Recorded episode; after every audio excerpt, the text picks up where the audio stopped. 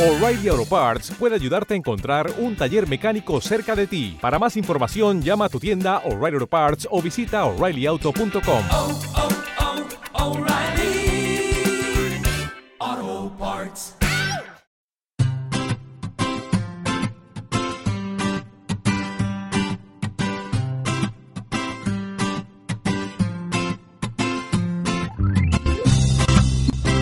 Bienvenidos al capítulo 22 de Perspectiva, un podcast de estrategia empresarial donde analizaremos cada semana todas las decisiones y estrategias de las empresas que nos rodean.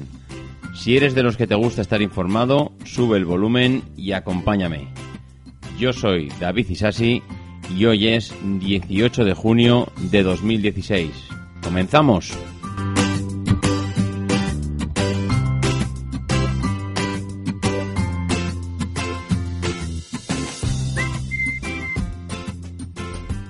Bueno, pues ya estamos una semana más aquí. La verdad es que para cuando nos hemos dado cuenta, nos hemos plantado aquí ya la segunda quincena de junio. Tenemos el verano ya para entrar, estamos ya todos pensando en las vacaciones y, y en perspectiva pues no somos diferentes. Nos quedan pues poco más de seis episodios para plantarnos en agosto. Haremos un pequeño parón durante esos días de, de verano, pero de todas maneras, antes de marcharnos, ya os comenté que tengo en mente hacer un episodio especial de un poco más de duración de la empresa Toyota, que es una empresa referente en el mercado automovilístico que ha implementado pues unas técnicas bastante revolucionarias que a día de hoy han sido seguidas por pues infinidad de empresas por todo el mundo. Y, bueno, y previo a esas vacaciones de verano, pues haremos ese capítulo especial pues para que os dure un poquito más y podáis quitaros el mono antes de, antes de antes o durante las vacaciones de agosto. Eh, seguramente muchos de vosotros llevaréis un buen paquete de podcast a la playa para, para poder disfrutar de ellos durante, durante las vacaciones. Bueno, pues esta semana ya veis el título, ya veis que hablaremos de Ryanair. Ryanair, empresa polémica donde las haya. Yo creo que ya conocéis todos quien más o quien menos las conoce o las ha sufrido, esas estrategias que ha utilizado esta empresa para ponerse, pues yo diría, entre las empresas más, más importantes del mundo en el nivel de la aviación, ¿no? Pero bueno, de todas maneras, eh, entraremos en harina más adelante. Ahora únicamente vamos a empezar con las píldoras de esta semana, que como pasa en otras semanas, eh, ha habido unas cuantas que se nos han quedado fuera. Pero bueno, eh, yo creo que las que hemos seleccionado son, son bastante interesantes. Empezamos con ellas.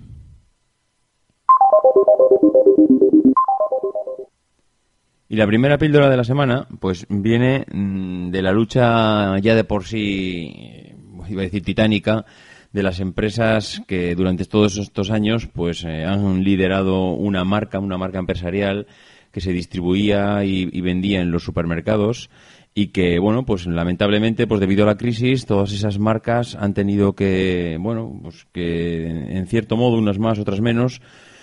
pues luchar porque pudieran mantenerse ya que todo el mundo nos hemos tirado a la marca blanca debido a los precios que tenía. Y, bueno pues eh, estas marcas han sufrido en sus propias carnes pues lo que es una crisis dura y eh, aplicar medidas drásticas para poder salir adelante con unas estrategias muchas veces pues imposibles de llevar a cabo no eh, estas marcas que, que, que, bueno, que muchas veces nos vemos a los supermercados, nos ponemos delante de la estantería y vemos que el fabricante lo que ha hecho en muchas ocasiones es, copiar al, al, original y lo copia también que lo que hace es confundir al, confundir al cliente, ¿no? Esto lo denominan en marketing marcas parásitas, que son aquellas que fabrican, pues productos con un envase muy similar al original y que, y que el consumidor lo conoce y que si no está muy pendiente y cuando vamos por el supermercado pues no estamos pendientes pues porque vamos con nuestra lista de la compra, vamos con el carro, vamos pendiente de los críos, vamos acordándonos de qué me dijo no sé quién que tendría que comprar y vamos con prisa porque vamos que, hemos quedado más tarde, pues el consumidor realmente va despistado y no se da cuenta eh, que lo que ha comprado es un producto diferente, aunque aparentemente tenga el mismo tamaño, el mismo color, la misma distribución de la etiqueta, pero si nos fijamos muy bien en la marca, la, marca que ha comprado no tiene nada que ver con la que se conoce, ¿no? Eh, no siempre, por cierto, la marca blanca es la que falsifica. Muchas veces la marca líder en el mercado es la que se da cuenta que, que los consumidores, que las personas hemos, tenemos una determinada tendencia y que queremos una marca concreta o queremos, perdón, un producto concreto y es la empresa líder la que hace esa copia y sigue esa tendencia, ¿no? Pues bien, el 50% de los consumidores, he visto esta semana por ahí la noticia, nos equivocamos al comprar pensando que nos llevamos el original y lo que nos estamos llevando eh, muchas veces es la copia. Y es curioso como realmente cuando ves esta noticia dices, esto no puede ser, no puede ser que yo me esté equivocando. Pues sí, muchas veces nos equivocamos. Eh, seguramente hay gente que será una excepción, que va muy pendiente por el supermercado de todo lo que compra y tiene muy claro lo que va a comprar, pero cuando realmente igual vas a comprar un champú para el pelo, pues bueno, pues realmente vas pensando en ese bote blanco alargado que ibas a comprar y, si, y si lo encuentras cerca uno, pues igual no, te das cuenta y te lo llevas, ¿no?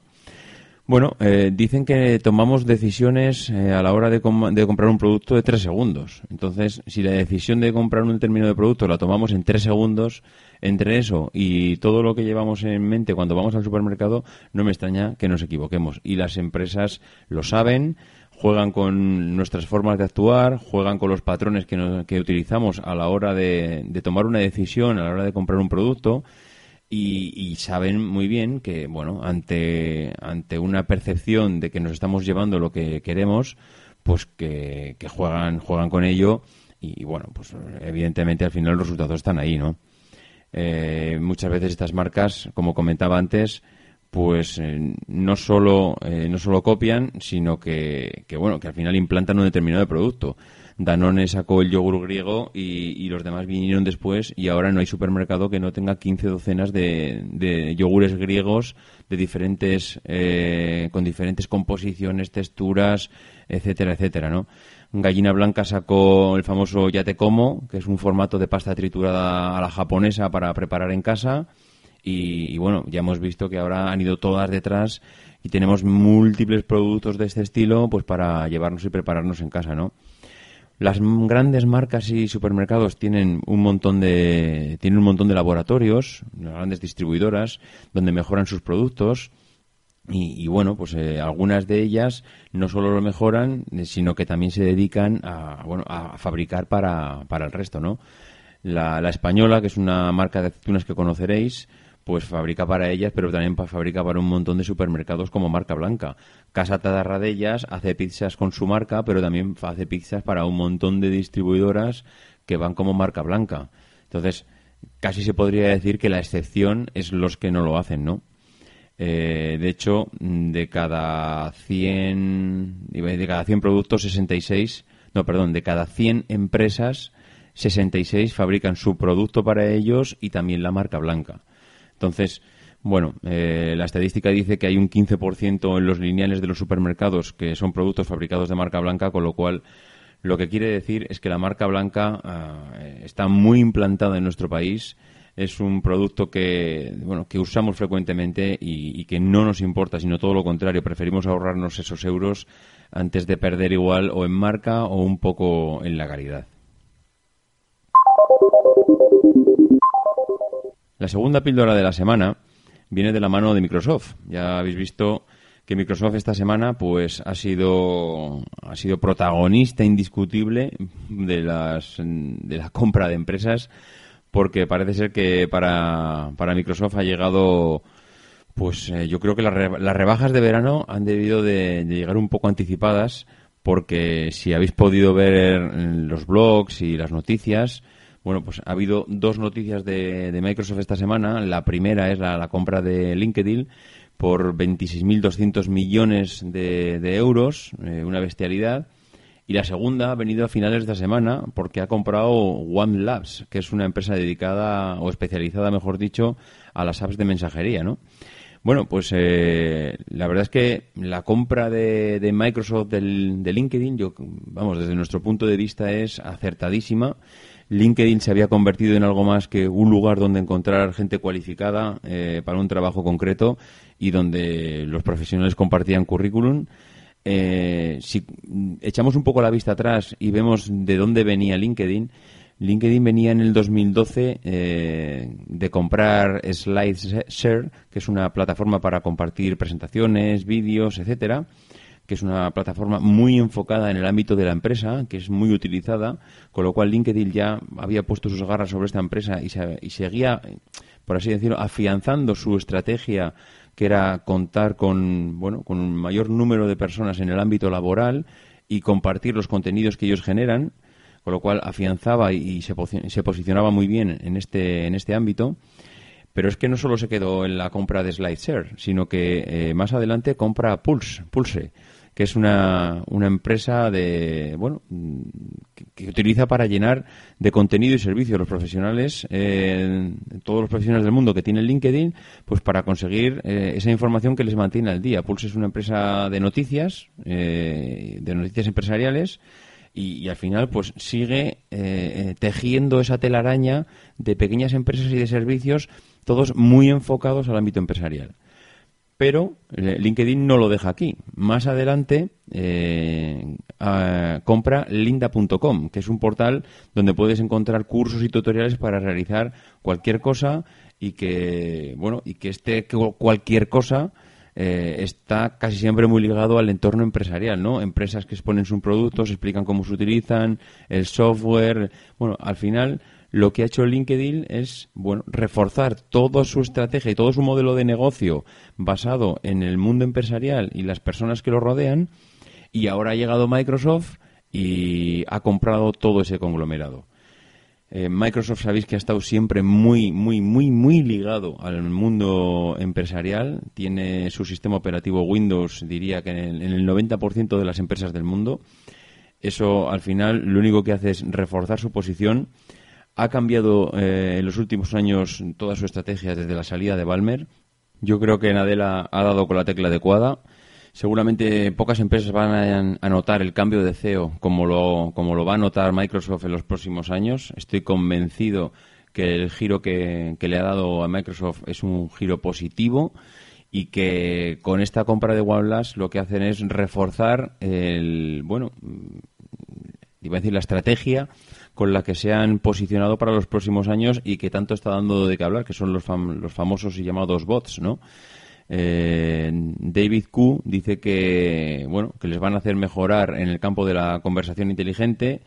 y ojo porque la inversión de todas las grandes en este campo es importantísima. Nadie quiere quedarse fuera de este pastel y quiere que su mayordomo se quede sin casa donde servir, ¿no? Ya me entendéis este símil. Cuando hablo de mayordomo me refiero a estos asesores personales que utilizamos para hablar con ellos, interactuar eh, y que hagan determinadas acciones por nosotros, ¿no? Yo creo que el mundo de los bots está, está arrancando ahora mismo.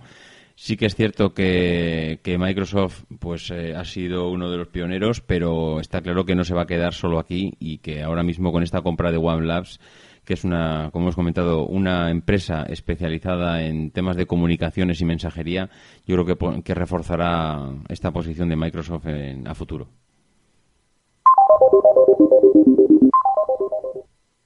Y la tercera píldora de la semana viene de viene del sector de la automoción, ¿no? Eh, aunque muchas veces escuchamos en televisión la deslocalización de las empresas de España en, pues, para irse a otros países, eh, hay que decir que el sector de la automoción estamos manteniendo el tipo bastante, bastante bien. España cuenta con 17 fábricas. Las multinacionales eh, han prometido más de 6.000 millones de euros para invertir en ellas. Y, bueno, pues en, en 2015 se, ha producido, se han producido en España pues más de 2.700.000 vehículos, que es un 13,7% más del año anterior, que supera las previsiones que había y que en el 2016 se, se prevé superar los 3 millones de unidades. La verdad es que el aumento de la productividad de las fábricas se refleja en la adjudicación de los modelos de coche a muchas de las fábricas españolas. No sé si conocéis cómo se hace esta adjudicación. O sea, Volkswagen no cuando saca un nuevo modelo, Volkswagen, Mercedes, eh, bueno, Citroën, cualquier empresa eh, automovilística, cuando desarrolla un nuevo modelo de coche, ya sabéis que no, no se lo adjudica a una determinada fábrica así como así. La, la, red de distribución y de fabricación de, de, una marca lo que hace es poner un coche a subasta dentro de dentro de sus bueno dentro de sus empresas de sus empresas no perdón de sus fábricas en todo el mundo y lo que hacen esas empresas es eh, exponer sus costes de, de fabricación de ese coche y entonces, mm, bueno, se llevará la adjudicación o la fabricación de ese coche durante un periodo de tiempo aquella que sea más competitiva y que demuestre con números y cifras cuál va a ser eh, bueno el coste de fabricación de ese determinado modelo. Es decir, si yo ahora voy a sacar el no sé el Ford Focus, pues lo que voy a hacer con el Ford Focus es eh, pasarle todo ese diseño de, del coche, tanto a nivel de chasis, motores, ruedas, todo lo que nuestros expertos han diseñado cómo tiene que ser el nuevo Ford Focus, se lo paso a las, a las empresas, a las fábricas que, que me están produciendo coches para que me hagan una propuesta eh, por cuánto dinero van a fabricarme ese coche. Entonces, ellos, evidentemente, pues a raíz de todos los procesos productivos que tienen, lo que hacen es estudiar eso y cada una hace pues, una, una propuesta económica, es una especie de concurso en el que cada una eh, expone los costes de fabricación de ese modelo. Al final, lo que hace la marca es asignarle un determinado un determinado modelo a una empresa durante unos años concretos. Pero claro, os podéis imaginar a qué niveles hay que bajar de descuentos, a qué niveles de productivos, a qué niveles de márgenes hay que bajar para que te asignen la fabricación de un determinado coche. O sea, tienes que tener unos procesos eh, optimizados al máximo y, ser muy, muy, muy competitivo en el mercado porque además no cuentas con una mano de obra barata. Normalmente las fábricas españolas no, no tienen una, obra, una mano de obra barata si nos comparamos con otros países emergentes, con lo cual tienes que, tienes que saber sacarle chispas a tu, a tu proceso productivo si realmente quieres competir. Y nos metemos ya con, con la empresa de la semana. Ya hemos comentado antes que, que la empresa es Ryanair que es mm, bueno pues es otra de las empresas que es conocida pues para el común de los mortales Ryanair es una compañía aérea que se funda en 1985 por Tony Ryan que es un empresario irlandés eh, la aerolínea pues comienza eh, comenzó con un pequeño avión de hélices de 15 plazas volando entre Waterford y Londres Gatwick con la intención de, pues, de romper el, duopolio de los vuelos que había Londres e Irlanda que poseían en ese aquel momento, bueno, en aquel momento British Airways y Aer Lingus, ¿no? Eh, bueno, ya en el 86 la compañía añade una segunda ruta, volando entre Dublín y Londres, y, bueno, y compitiendo directamente pues con, estos grandes monstruos que son British Airways y Aer Lingus, ¿no? Ya ese año consigue transportar 82.000 pasajeros. En el año 1991 se tuvo que reestructurar para salir de la crisis y el señor Michael O'Leary fue el encargado de hacerla rentable de nuevo, ¿no? Este hombre se marcha a los Estados Unidos para estudiar el modelo de negocio usado por Southwest Airlines y, bueno, él se da cuenta que allí, que el secreto de las tarifas bajas eh, estaba en, en, volar muy frecuentemente eh, lo que conocemos hoy en día por la rotación de los productos en los supermercados. Ellos, el único producto que tienen que rotar son las personas y se dan cuenta que, que el secreto es volar frecuentemente y salidas continuas de aviones y suprimen la clase business y, y, los servicios a bordo tales como la comida, la prensa, bueno, la verdad es que incluso llegaron a hacer las rutas que no eran rentables, ¿no? Bueno, pues eh, este hombre, Michael O'Leary, viaja, viaja a Estados Unidos, conoce el secreto de, esta empresa y vuelve a Europa. Y, bueno, la compañía compra 45 Boeing 737-800 en, en el año 98 y, y, el mismo año en que la Asociación de Usuarios de los Transportes Irlandeses la nombra Aerolínea del Año, así como la mejor aerolínea eh, mejor administrada, según la, la revista International Aviation Week. Bueno, pues nos metemos en el año 2000 y, lanza su página de ventas en Internet con la intención de reducir aún más los costes y precios, vendiendo billetes directamente a los pasajeros sin pagar comisiones en las agencias de viaje. Y, bueno, pues eh, si, si, esta decisión es exitosa o no, se hace evidente cuando al año siguiente el 75% de las ventas de Ryanair ya se hacían a través de la página web, ¿no? Hoy en día no es el 75, hoy en día es el 98% de las, de las ventas. Entonces, bueno, ellos introducen también el billete, electrónico en todas sus rutas y, dejan de emitir billetes en papel, cosa que a día de hoy, bueno, han, vuelto a retroceder porque en muchas ocasiones hemos podido ver noticias en el que Ryanair no dejaba subir a algún avión a alguien que no tenía el, billete impreso en papel, ¿no? Bueno, pues Ryanair crea una base de operaciones en Charleroi, cerca de Bruselas, en el 2001. Ese año también compra 155 nuevos Boeing 737 y en el 2002 abre 22 nuevas rutas estableciendo otra base eh, en el aeropuerto de Hahn, ¿no? cerca de, Frankfurt en Meno. En 2003 anuncia la compra de otros 100 737 más y en febrero abre una nueva base en, en Serio, cerca de Bérgamo, en Italia, ¿no? Bueno, pues eh, la expansión continúa con la creación de nuevas bases eh, por toda Europa. Le siguen Estocolmo, le sigue el aeropuerto de Roma, en Gerona. Eh, pasa a tener un montón de bases por toda Europa y, bueno, pues la verdad es que se planta en el año 2004 con una estructura de aerolínea que es realmente potente, ¿no? Bueno, pues eh, con, la, con la llegada de, de los ya de los años finales, de- del comienzo de los años del año 2000, lanza nuevas bases por toda Europa, eh, Marsella, Bremen y llega a Madrid. Y, bueno, la verdad es que fue, fue aquello fue una sorpresa porque era la primera vez que Ryanair se lanzaba a la conquista de un aeropuerto principal, ¿no? Sin tener subvenciones encubiertas ni subsidios de autoridades locales, etcétera. Entonces, meterse en un aeropuerto como, como Madrid,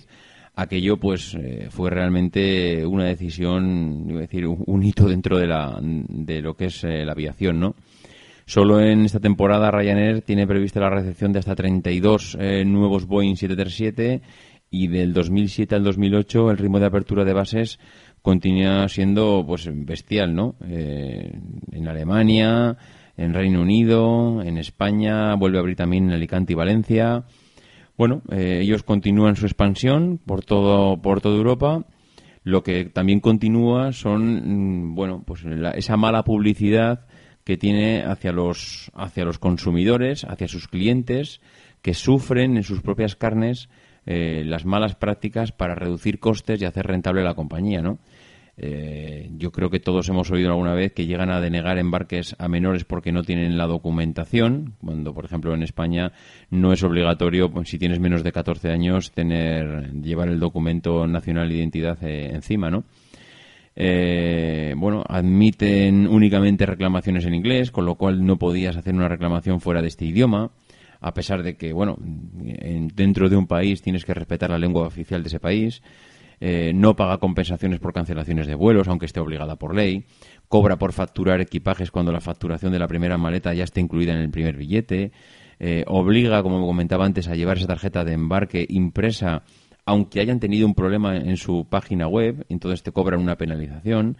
Incluso el año pasado, a principios del año pasado, un niño en Canarias que tenía que ser trasplantado de hígado y riñón en Madrid, le deniegan el vuelo pues porque no tenía, bueno, era un niño de 10 años, no tenía la identificación en regla y, y tiene que ser Air Europa la que, la que se encarga de transportarlo desde Canarias a Madrid llegando a tiempo, pero vamos, a punto de, de que la historia acabase en un drama. Bueno, este tipo de este tipo de estrategias que ha utilizado Ryanair pues todos estos años, pues le han permitido evidentemente ahorrar unos costes bestiales. Esta estrategia le ha servido pues para ser copiada también por el resto. Eh, quien más, quien menos de las grandes compañías, pues casi todo el mundo tiene una compañía de bajo coste para, para poder volar todas han llegado pues a, a- suprimir servicios que se, que se ofrecían en el vuelo y, y, bueno y hacer únicamente por lo que tú pagabas cuando compras un billete de avión que es únicamente viajar. Tú no pagas porque te den prensa en el vuelo tú no pagas porque te den un refresco o te den un zumo en el vuelo tú no pagas por determinados servicios. Realmente lo que te interesa es volar. Ellos pues eh, se dieron cuenta de esto y, y, bueno lo, lo han exprimido pero lo que pasa es que se han pasado de exprimirlo. Se han pasado porque muchas veces esa publicidad negativa que les ha supuesto pues eh, pues bueno la- supuesto que las que las personas seamos un poco más reticentes a comprar un vuelo con Ryanair. Eh, he visto por ahí en alguna de las en alguna de bueno de las fuentes donde he podido sacar información que, que uno de los analistas decía que sí, que, que nos hemos quejado mucho durante todos estos años de Ryanair, pero todo el mundo, o casi todo el mundo, ha pagado ese peaje de, pasar por allí por, el- por el precio del avión, ¿no? Es decir, nos quejamos mucho, pero al final, ¿quién no ha utilizado Ryanair en los últimos años? Yo creo que muy poca gente ha sido, ha sido, por así decirlo, eh, no sé, no sé cómo no sé cómo decir la palabra. Poca gente ha preferido ahorrarse en el billete para, para luego, pues, eh, bueno, tener un poco más de seguridad a la hora de, a la hora de volar, ¿no? Bueno, las estrategias, todas estas, eh, se potencian aún más si, si decimos que, que Ryanair lo que intentaba durante todos estos años también es ahorrar en combustible, ¿no? Ellos han acumulado quejas y quejas de pilotos que alertaban de presiones sufridas por la compañía para limitar las reservas del combustible en vuelo. Eh, la compañía establecía unos máximos de 300 kilos sobre el combustible mínimo requerido en el plan de vuelo y si te pasabas de esto cuando aterrizabas, pues eh, tu, tu, decir, tu superior te bueno pues te penalizaba y te ponían una bueno te, te ponían una sanción o por lo menos una amonestación por hacer que si desde luego esa amonestación era era recurrente al final acababas en la calle no pero bueno eh, evidentemente ellos jugaban con que si tú llenas un avión a- hasta reventar de, de combustible, evidentemente el desplazamiento del avión, cuanto más peso tiene, más consume. Y además, luego las reservas de combustible en el avión, eso no deja de ser un inmovilizado allí que cuesta, que cuesta dinero y que, y que no es un avión únicamente el que tiene ese sobrecombustible. Es que son cientos y miles de aviones los que tienen eso, ese sobrecombustible y es un dinero que afecta directamente a la cuenta de resultados porque es un dinero que estás adelantando y que, y que no te supone ningún beneficio, ¿no? Bueno, pues eh, los el personal en vuelo también, pues bueno, eh, ha sufrido las prácticas de Ryanair. Muchas veces eh, han denunciado que tenían prohibida la representación sindical la- de las personas, que la mayoría de ellos trabajaban sin contrato, que podían ser despedidos en cualquier momento sin preaviso y sin indemnización. Bueno, la verdad es que ha habido de todo durante estos años en Ryanair y que, y que bueno, para ellos esto no, no dejaba de ser también parte de su estrategia. Eh, ya habéis visto en algunas ocasiones a, a Michael O'Leary que salía en la televisión a pesar de una mala publicidad, pero salía orgulloso porque salían hablando de él, de él de, o de la empresa, de Ryanair, ¿no? Al final, eh, el irlandés lo que ha hecho es eh, propuestas eh, pues para conseguir ganar gan- ganar dinero y ahorrar eh, en costes pues mm, tan tan bestiales como hacer pagar dos billetes a las personas obesas como volar sin copiloto como cobrar por ir al baño eh, e introducir asientos verticales en cabina hacer volar a la gente sujeta de un arnés. Bueno, eh, ha dejado en tierra a embarazadas por no presentar un informe médico en inglés o dejar eh, en tierra a 100 pasajeros por un, bueno, por un conflicto de, de volumen de una maleta, ¿no? Bueno, pues mm, esto es la estrategia de que hablen de mí aunque sea mal. Parece ser, parece ser que este hombre, que, que se le ha ido, que se le fue en su día a la cabeza, ha conseguido reconducir sus ideas y desde el año pasado Ryanair ha cambiado la estrategia completamente, ¿no? Tras años de maltratos a los pasajeros, eh, ha cambiado su estrategia para intentar ser mucho más amable, con un objetivo puesto en, en las familias y en los pasajeros de negocios, lo que le ha supuesto un incremento de los beneficios de un 66%. Ahora los pasajeros eh, pueden entrar en el avión con una maleta y un segundo bulto, con una mochila pequeña, un bolso de mano. Eh, ante el olvido de la tarjeta de embarque, pues han pasado de los 60 euros a los 15 que te cobran ahora. También baja de 60 a 30 euros el precio por cada maleta grande facturada. Y, y bueno, y si pagas 15 euros, pues puedes elegir asientos de, primera fila, mientras el resto de los pasajeros pues ya lo tiene asignado, ¿no? A todo esto sumando una web mejorada y, bueno, intentando, eh, desde luego, cambiar una estrategia que durante todos estos años, si bien es cierto, que le ha llevado a, bueno, a ser lo que es hoy en día, a ser conocida en todo el mundo, pero que desde luego a, nivel de marca de empresa no es que esté reconocida como una marca de calidad y eso es lo que precisamente quieren o están intentando cambiar ahora, ¿no? Eh, bueno, mmm, como dice este hombre, el Michael O'Leary, dice creo que nuestros mensajes en los últimos años han sido el precio, precio y precio. eh, lo que era apropiado cuando crecíamos mucho y que con tasas de dos dígitos por año y que ahora ha llegado el momento de olvidarnos tanto del precio y pensar más en las personas. Bueno, pues esto que dice el presidente y CEO de la compañía, pues evidentemente los usuarios lo vamos a apreciar muchísimo más, ¿no? Eh, la puntualidad es otra de las cosas que han cambiado en, Ryanair. Eh, además, se encargan de recordárselo a sus clientes. Lo hace a través del comandante. Él se encarga de indicar si ha llegado a tiempo o no en todos los vuelos. Instintivamente todos los pasajeros lo que hacen es mirar el reloj para confirmar que efectivamente ha sido así.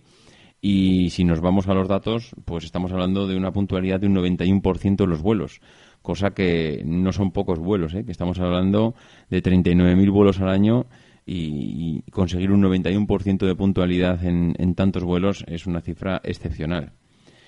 Bueno, pues hay una estrategia que también han cambiado y es que mientras todo el mundo se van a los medios digitales, a Twitter, Facebook, eh, publicidad en blogs, etcétera,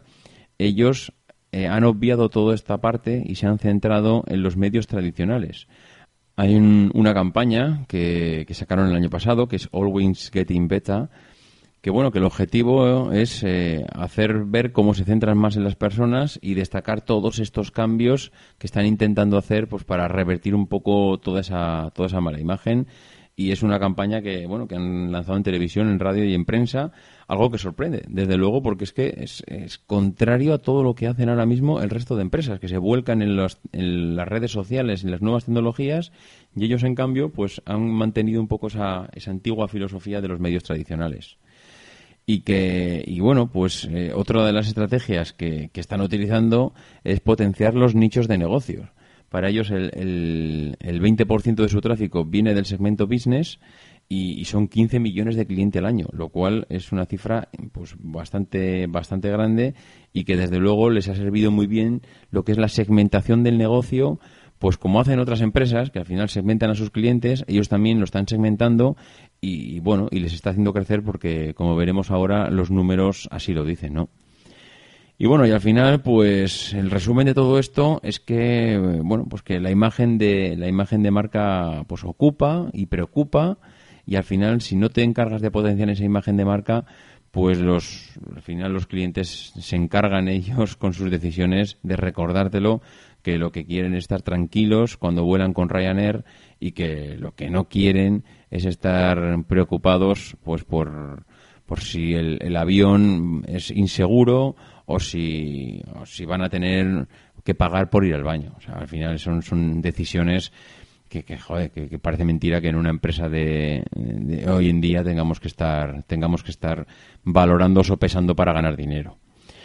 Bueno, en cuanto a resultados económicos, pues lo único que hay que decir es que esta empresa Ryanair pues ha pasado en el año 1998 de los 261 millones al año 2003, que ya eh, facturó 843 millones con unos beneficios de 48 millones y que, y que bueno, pues que la tasa de supervivencia en la aviación no es algo, bueno, no, supera normalmente el 10%. Las grandes aerolíneas como American Airlines o Delta Airlines eh, tienen problemas para dar beneficios y que el éxito de Ryanair pues ha dejado seguramente perplejos a muchos analistas